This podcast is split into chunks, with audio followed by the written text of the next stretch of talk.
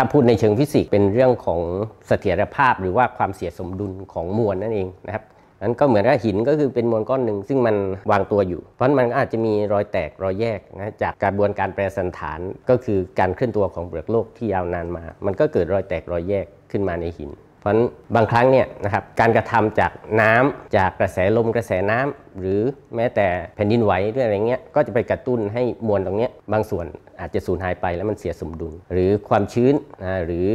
บางครั้งมีน้ำพอฤดูแล้งน้ำแห้งไปนะฮะอุณหภูมิเปลี่ยนแปลง พวกนี้กระบวนการเหล่านี้ก็ล้วนแล้วทำให้มวลเนี่ยมันเปลี่ยน เพราะเมื่อมันเปลี่ยนเนี่ยสิ่งที่เกิดขึ้นก็คืออมันทำให้แรงที่ เพราะว่ามันจะอยู่ภายใต้แรงโน้มถ่วงของโลกนะครับหินพวกนี้ เมื่อไหร่ก็ตามที่แรงโน้มถ่วงของโลก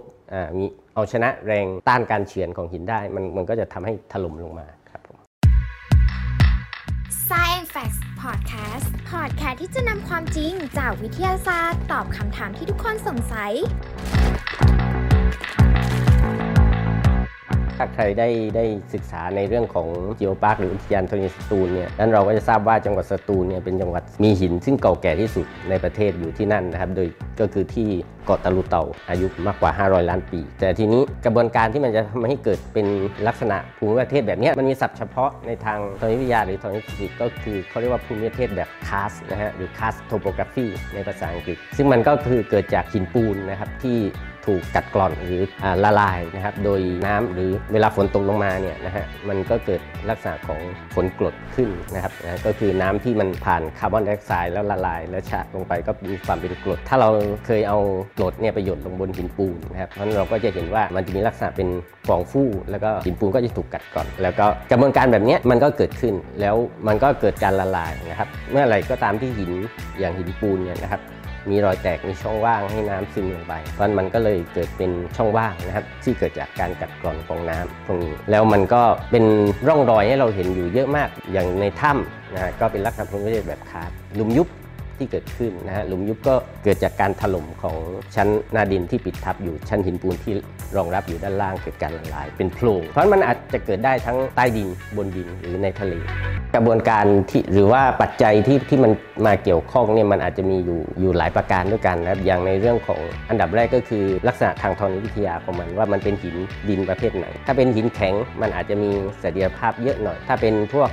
หินที่จับตัวรวมๆหรือว่าเป็นร่วนนะลักษณะเป็นเม็ดเนี่ยมันก็มีโอกาสที่จะสไลด์หรือถล่มได้เหมือนกันนะครับแต่ว่าลักษณะของการถล่มมันมันก็จะต่างกันด้วย เพราะประเด็นก็คือเราต้องรู้ลักษณะธรณีวิทยาของพื้นที่ก่อนว่ามันเป็นหินประเภทไหน